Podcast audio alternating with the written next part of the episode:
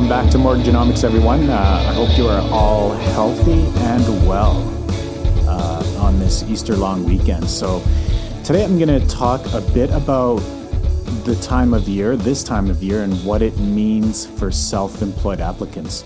Uh, but before I get into that, there's uh, been quite a quite a bit of talk, quite a lot of talk about the real estate bubble. And um, of course, like it seems forever, we're talking about real estate bubbles. And uh, depending on which region you're from in Canada or in the U S, uh, but where I'm from, here in Vancouver, it's a complete gong show. Like it, it is, you know, it's like, when's it going to burst? When's the bubble going to burst, right? So um, what what's being done to prevent one from bursting is all the talk and the rage. And it seems that uh, everyone has basically surrendered on the theory that rising interest rates will do its part, because it's uh, yeah, it's not only a theory. It's like it's pretty concrete. Like I mean, if interest rates go up, it does it cools the market.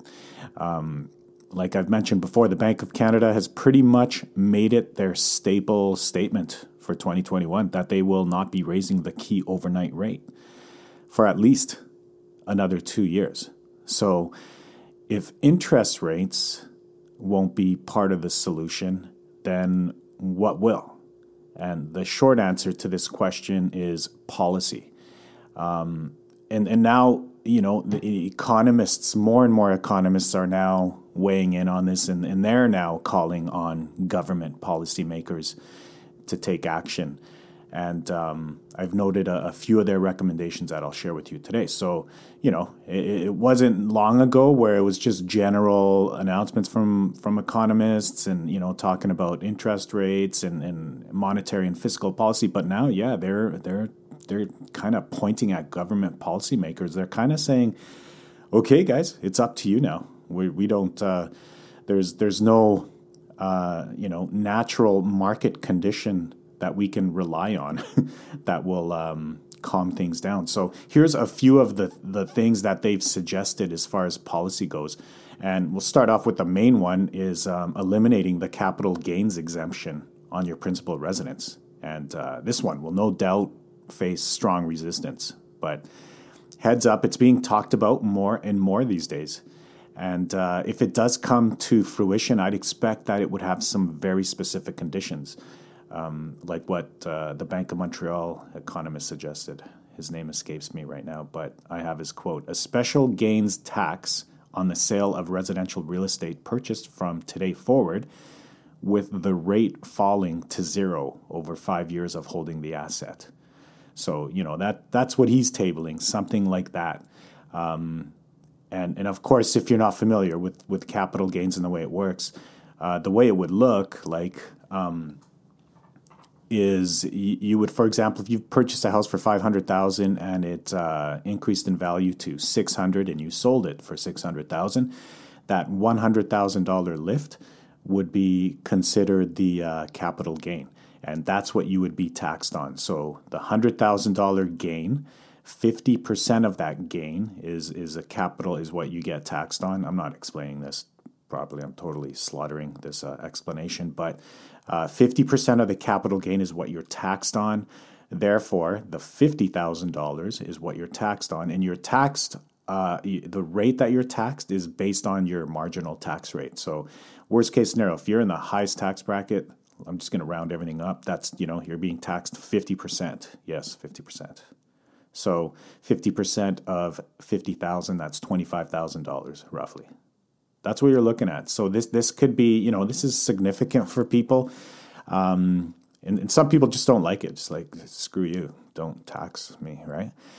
So, yeah, that's uh, one of the big ones that's being talked about. Um, another one is a further tightening of the mortgage rules. And I, I really hope they don't do this, because at the end of the day, in my opinion, this this mostly hurts the people who really need a break, uh, like first-time home, home buyers and, and middle-income earners. Um I believe like the, the wealthier people, the um, you know higher income earners, they'll always find a, a way to qualify. You know, either they have the capital, the extra capital, or or they're they're good with the stress test and so on. So these new rules really, I, in my opinion, don't stop them. And it's like I said, it's the people that really need the break. So I, I hope they don't go there, because currently we have a two percent stress test in effect. And at times throughout the last uh, year, it's been more like three percent stress test. So I doubt the stress test part will change. I, I think it'll stay the way it is. Uh, if anything, I can see them reducing the maximum gross and total debt service ratio. So, for example, today, for the most part, lenders allow up to thirty-nine percent of your gross income to be used to service your mortgage payment, you know. So who knows? Maybe they bring it down to thirty-five percent. We'll see. Reducing the refinance limit from eighty percent loan to value to sixty-five percent loan to value.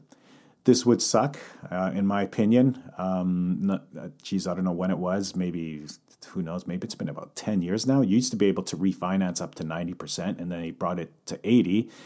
Um, I think it would be harsh if they brought it further to sixty-five percent. But anyhow, that's uh, being tabled. And then there's always the possibility of the Bank of Canada simply not keeping their word and increasing rates sooner than what they have been announcing. So, Um, as I mentioned at the beginning of this episode, their their staple um, statement uh, has been that, hey, we're not going to increase rates up until twenty twenty-three at least. You can count on us, right? But what if they change their mind, right? So that's a possibility as well. And here's the one that I would pull the trigger on if I were in charge. Like, encouraging the development of single detached housing supply to help meet demand. Like, seriously, what what have we got to lose here? I just find it completely mind-boggling that all the policy that we've experienced up until now has been unilaterally focused on one part of the supply and demand equation. And, and of course, that being the demand side. So it's completely ridiculous. Like, here, here we are in a pandemic, and we're talking bubbles. And even more conclusive than ever, this is real, genuine, end-user, domestic, owner-occupied, principal residence demand. Okay, so we've we've uh, we've curtailed the, the the foreign money from coming in. That hasn't worked. We've introduced these taxation policies. That hasn't worked. Like, it, if this doesn't explain, then I don't know what will. And I've always thought from the beginning, a lot of this has to do with the uh, the resistance to development. The the NIMBY movement, the not in my backyard movement. And the NIMBYs are the resistance. So it, it is clear, it's a double-edged sword. And this is why only big-time builders can enter the market. The small guy who wants to subdivide his lot and build a duplex, you know, that guy, that guy gets hit hard. It's just simply too expensive uh, of a project, or there's too much resistance. It's too much effort to do this. So just imagine another channel of new inventory that could possibly add to and just maybe have a slight cooling effect to this, uh, you know, ridiculous tight supply, hyper-thrusted market that we're that we're in right now in Vancouver. So, you know, that's my opinion. I think that that little middle market area, there's a big opportunity there where we can allow current homeowners to rezone their land and, uh, you know, give them the opportunity to improve their positioning, and at the same time, uh, bring in another, another uh, some more inventory into the market. But we'll see how that all pans out. Kind of just going on rambling here. So um, that's uh, that's what I wanted to talk about. There's just, you know, some uh, some policy stuff. Heads up, um, you know, think about these things. They're talking about it right now, so be aware. I think where there is smoke, there's fire. Um, I think definitely there will be some policy that will be coming out, and, and sit down today and think about how this will affect your decision. Um, and I know I'm not going to add, I'm not going to make things any easier or help the situation, but think about whether it makes sense for you to move ahead with something now or wait, um, knowing that these policies are on the table. So just a heads up there. Okay, let's begin and discuss this week's newsletter titled, If You're Self-Employed, Now Could Be a Tricky Time. Hey there, just a quick reminder about my servicing area, as I know many of you are listening from across the country.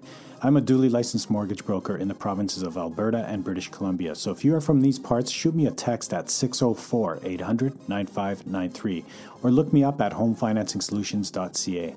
Throughout your dealings with me, you will also be introduced to my support team, Justin and Kelly. With the three of us, you can be rest assured we get every angle covered.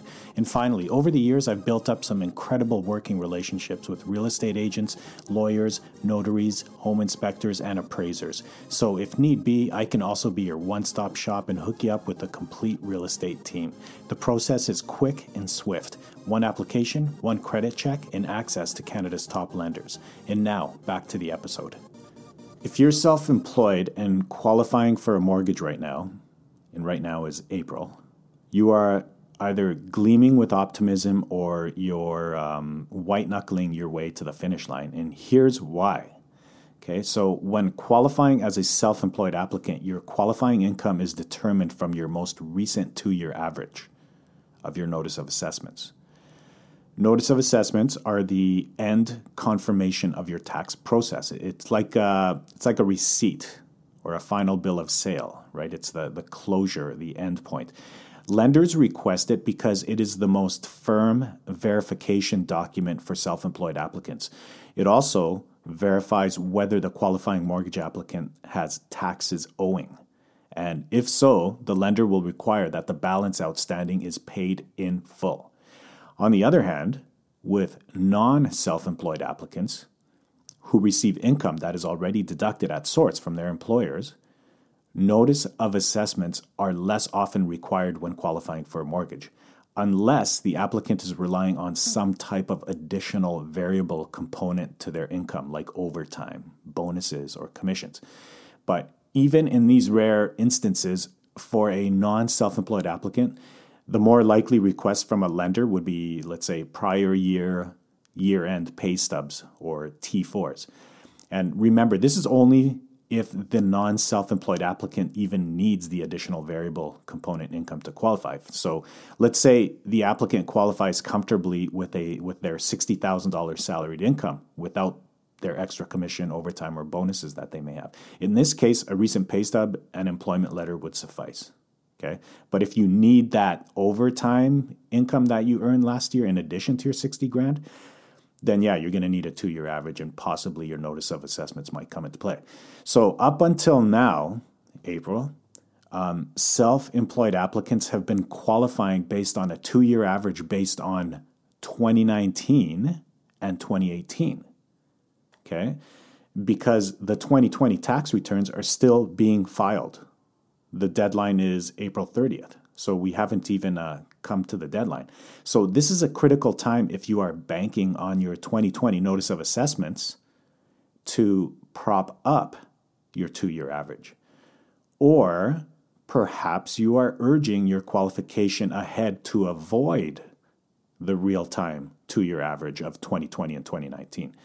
Either way, the lender will ultimately make the decisive call. Um, as we evolve further into twenty twenty-one, the lenders will eventually reject the year twenty eighteen and come to only expect twenty nineteen and twenty twenty as the benchmark years. So heads up on that. It's uh, like I said, it's a, it's a critical time for self-employed applicants. Um, just be aware of that. That's all I got for today. Call or text me anytime if you have any mortgage questions at all, especially if you are in British Columbia or Alberta, as I am licensed to service these specific provinces, and especially if you are from Vancouver or my hometown, Calgary, as I am very familiar with these markets. Call or text me at six oh four, eight hundred, nine five nine three, or you can visit my website at home financing solutions dot c a. Thank you again for tuning into Mortgagenomics Canada. Stay well, everyone. Talk again soon.